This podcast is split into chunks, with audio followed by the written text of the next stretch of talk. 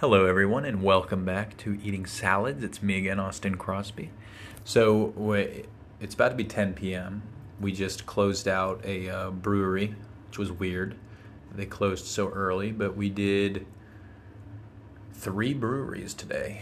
We went on a tour of Odell's and then a couple others afterwards, a couple more low key, local, small places.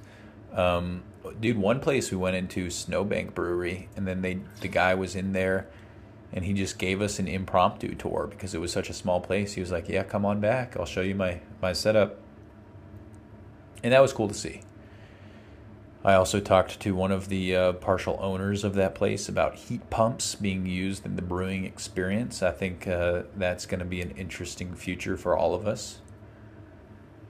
Um, what else? My salad today was a chicken tender type salad, which was good and well needed. And then we had a desperate desire to get back and use the restroom. And so I'll say, we now, as I've kind of talked about in the past, we have three electric scooters because mine broke, but I fixed it and got a replacement, right? So this was our first opportunity to use it as its intended guest scooter. And uh, Casey's dad rode it around. And it worked. He had fun. We got all to and fro. I think he acknowledged. By the way, we got back with 50% battery after an entire day of riding around. So that's pretty chill. And I think mine had lower battery, but I'd been using it for something before. Like it didn't start fully charged. But there's a lot to be said for. Um, I mean, Casey's dad is six foot four. He's not like the smallest six foot four guy you know, and uh, he rode around on it all day comfortably, the old scooter. So if he could do it, that is definitely trial by fire as far as the guest scooter goes, because I don't really know anyone bigger than Casey's dad. No offense, but you know.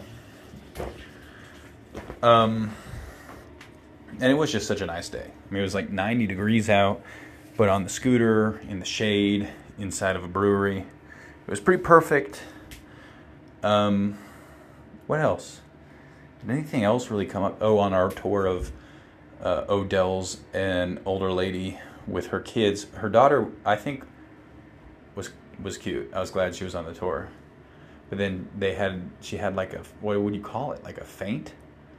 Like a heat stroke. And they had to, in the first room of the brewery tour, this I wasn't really paying attention to the people. I was paying attention to the tour. And then the tour guide was like, "Oh my god, are you okay?" And she was like, trying not to collapse, and they had to call an EMT. And she got they tried to like bring her out on a stretcher. I just think that really sucks, you know. But it happens. So that was the kind of day we had. And then in New Belgium, when we were leaving, we you know we had all the scooters locked up on the bike rack, bike rack, and um, as I was unlocking the scooters, I had a nice conversation with a couple that was unlocking their bikes, and I was just saying, oh, you know, it's kind of stressful to leave your stuff locked up. I'm always worried it's going to get stolen, and they were like, oh, you know, you hear about that, but there's so many people in town. What are really the odds? And I was like, oh yeah, true, you know see you later. And then at the next brewery, they walk in. And we were just like, oh my God, hey, you know. So it is amazing that so many people are on brewery tours and that you'll see them at each location. You know what I mean?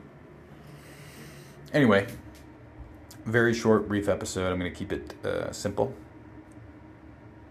Unless there's anything else. Yeah, we saw some dogs. Some babies cried. Anyway, thank you very much. Come again tomorrow.